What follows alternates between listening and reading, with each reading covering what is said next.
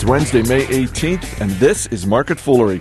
I'm Chris Hill, and joining me in studio today from Motley Fool Asset Management, Bill Mann. That's true. From Income Investor, James Early. And from Hidden Gems, Charlie Travers. Guys, good to see you. Good to see you, Chris. General Mills just bought a billion dollars worth of yogurt, and there's a public outcry for a prominent leader to step down, and we are not talking about the head of the IMF. But first, shares of Dell are up today as the company reported better than expected earnings.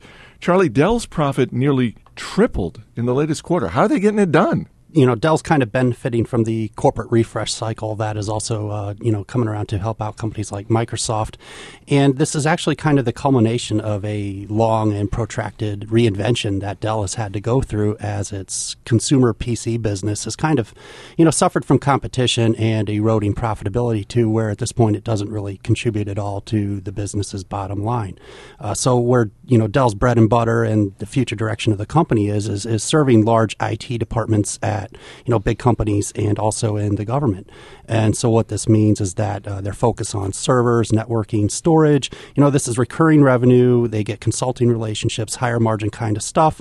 You know, and it's going really well for them. And they up their uh, profit growth guidance uh, for the year on the operating line uh, to mid-teens growth, which is pretty respectable for them. But I think the interesting thing about it is you also had the the Hewlett Packard earnings, which were which were horrid. So right. I'm not sure that there's. I mean, I'm not sure that you can say that it's lifting all boats. I mean, not all boats, no. Yeah. yeah. But but I mean, to go back to what you said, Charlie, if they are not really getting a lot of revenue from the sort of consumer PC side, the stuff that Dell was well, known well, for. Yeah, exactly. Right. I mean, at some point, don't they seriously consider just cutting away that part well, of the business? You, you would wonder, and they are kind of getting out of lower margin businesses. And you know, it's, it's, not that they're not getting sales; they did 12 billion in sales to the consumer last fiscal year. It's just that they don't make any money doing it.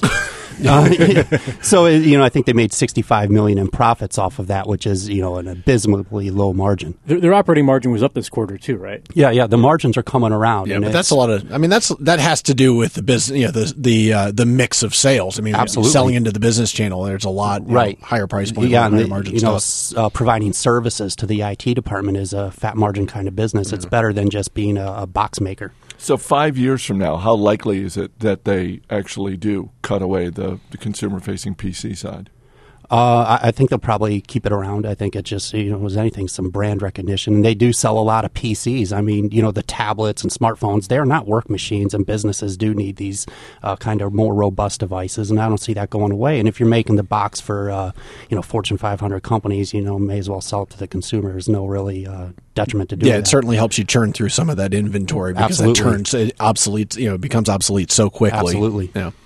General Mills has agreed to buy a controlling stake in Yoplait for 1.15 billion. That's a lot of yogurt. That is a lot of yogurt. Um, James, we were talking last week about the Microsoft Skype deal and sort of how much Microsoft paid.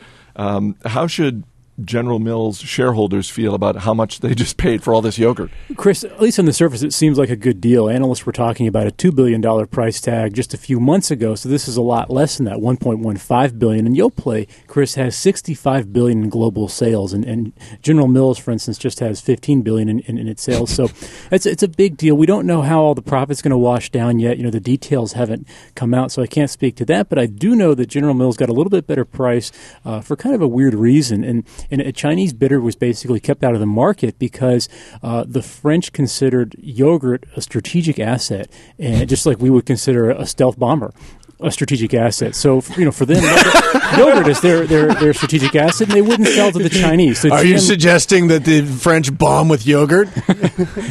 so no, no comment. so so that was at least one bidder sort of taken out of the running. I don't know what I'm I'm more stunned by the fact that $65 billion worth of yogurt is sold by Yoplait every year, or the fact that the French government deemed this a strategic asset. Yeah, we are. The United States is a relatively low consumer of dairy in general. I mean, you know, there are certain states, I mean, you know, Wisconsin, for example, where it's higher, but relative to the Middle East and to most of Western Europe, we don't com- we don't consume that much dairy uh, per capita. So, th- yeah, yogurt is a very important, a very you know, a base ingredient for you know for a lot of uh, cuisines around the world. So it, it doesn't surprise me that much. Uh, the one thing that I want to say about this is that this has some of the hallmarks of the uh, of the uh, Microsoft deal from a tax standpoint, where they're using money that is already overseas that they can't repeat repatriate into the U.S. So I think they're getting an even better deal than you know than the headline suggests. Any other weird things that the French government is claiming as a strategic asset? Perfume, Bic pens. I'm not making this up. Bic pens? Bic, Bic. I, That's just I don't know. Who like I I, I would they feel do a lot of writing. I would I would I would just feel like that's like a, a little bit of a reflection of some low self esteem. if you're just like um, yeah, Don't touch my stuff. Yeah, yeah. Yeah. You know, what are your strategic assets? Well, um, uh, well, it's not intellectual property so It's- much as it's yogurt and pens. It's not military strategy. exactly. And finally, more than 550 health professionals and organizations have signed a letter to the McDonald's Corporation asking the company to stop marketing junk food to kids and to retire Ronald McDonald. The letter ran in six newspapers, including the Chicago Sun-Times, New York Metro, and Boston Metro. Uh, Bill Mann, I'll start with you. If Jim Skinner, the CEO of McDonald's, asks for your advice on this issue, what do you tell him? I'll tell him that I'll know they're serious when they start protesting at the Ronald McDonald houses around the country. Until then, I, it's, it's ridiculous to me. Actually, Well, and it, maybe that's dark. I don't know, but No, I mean that that is. I mean, we we've talked about this before. Um, sort of, you know, not not on the air, but just No. sort of in the office about how um, when we were kids, you know, way back when, when we were kids, Ronald McDonald was a character front and center in the TV commercials. Oh, yeah. and now it's sort of, you know, he's Yeah. sort of in the perfect, except for the houses. It's, it's kind of like the least effective way of getting anything done is to write a letter. It's like Amnesty International, like, oh, we're going to write a letter to these bad guys overseas to Yeah. stop abusing their citizens. Oh, that works real well. a strongly worded letter. right, yeah. now, Charlie, you you uh, were just on vacation in Paris. You you had an encounter. I actually saw the creepiest Ronald McDonald I've ever seen in my life. So I only came across uh, two or three McDonald's restaurants when I was in Paris, but we were strolling by this one and actually tempted to go in as kind of a lark, you know, just kind of check it out, see how it compared to the McDonald's over here in the States. But blocking the entrance was this like six foot three Ronald McDonald breakdancing in the entryway. and And he was saying, "I am a strategic asset yeah, for France." yeah, that's right. And the, you know, just the you know, if you want a clown figure that's going to scare small children, the breakdancing Ronald McDonald will do it. I think he probably does as much harm as good at this point. I mean, you know, you don't see Grimace anymore, or James uh, McDonald's is uh, a recommended stock in your service that you run. Uh, wh- what do you think about this? Well, I, I like the company, Chris, as an investment, but but it's yeah, I don't like the food. I don't eat there. I, I don't like to Yeah. feed it to my family. I mean, I would I wouldn't cry if he left. Which Ronald McDonald being, I mean, I think they could replace him with a more realistic character, maybe Ronald Cholesterol or Ronald McDeath. you know, somebody who's Ronald obese and, and periodically faints and need to be re- needs to be resuscitated, and that would maybe send a different message. You have to figure some of the other McDonald Land characters are, are smelling an opportunity here because if Ronald McDonald retires, someone's got to step up. So let me just put it to the group here. Um, if you had to replace Ronald McDonald with one of the other characters, um, and this is this is the character who's going to be front and center of the marketing efforts, are you going with Mayor McCheese, solid. Grimace, Hamburglar, or the the Fry kids, the Fry guys? I don't know if they're still around. I think they're still in the The. Fry Posse. The Fry posse, yeah, exactly. What do you think, Bill? Who are you going with? I think you got to go Grimace. I Yeah. but what is Grimace? That's the eternal question. Right. That- that's like you know, It's like n- nobody knows. Barney's weird uncle. something like that. Charlie, what do you think? Oh, I think I think if you're going to keep marketing to children, you got to go all out. And what do children like better than animals? So I'm going with the write-in candidate, Ronald McDonald's dog Sunday.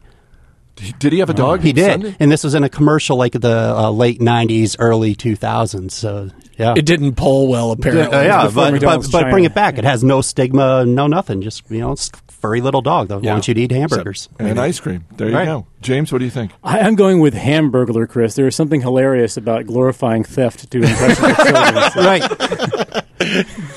well, as I was reading about like the history of McDonald's uh, cartoon characters, and a lot of them were villains trying to steal French fries and other items, and being foiled by Ronald McDonald. It's just a bizarre marketing strategy. Yeah, so there's like He protects the fast food. so like the Trix Rabbit was all about theft and yeah, and don't steal my Lucky Charms. Lucky and- Charms. yeah. If you're if you're the Burger King, Aren't you aren't you watching this See, now uh, that's scary. closely? Yeah, that, Because- talk about creepy. Yeah, Yeah, I mean, because I mean, if if they're taking out Ronald, I think the Burger King is next. Yeah. But it sounds like Palace we, intrigue. It sounds like we'd all be. if they're favor. taking out the jester, the king has to be next. All right, Bill Mann, Charlie Travers, James Early, guys, thanks for being here. Thank you, Chris. As always, people on the program may have interest in the stocks they talk about, and the Motley Fool may have formal recommendations for or against, so don't buy or sell stocks based solely on what you hear. That's it for this edition of Market Foolery. It's a short week for us, so check out Motley Fool Money this weekend online, on iTunes, and on radio stations across America. Our producer is Mac Greer. I'm Chris Hill. Thanks for listening. We'll see you next time.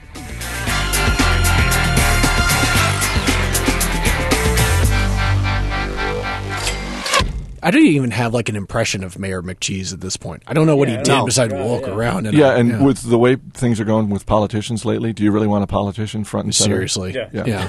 Yeah. we'll call him Fed Chief McCheese. Yeah, exactly. Because I mean, what are the odds that Mayor McCheese has like you know, Yeah, Three kids from some of Uh, I was going to Yeah. seven year old. uh, you know, the Fry guys are his you know? Can we talk to Mrs. Mayor McCheese and yeah find out? that's right.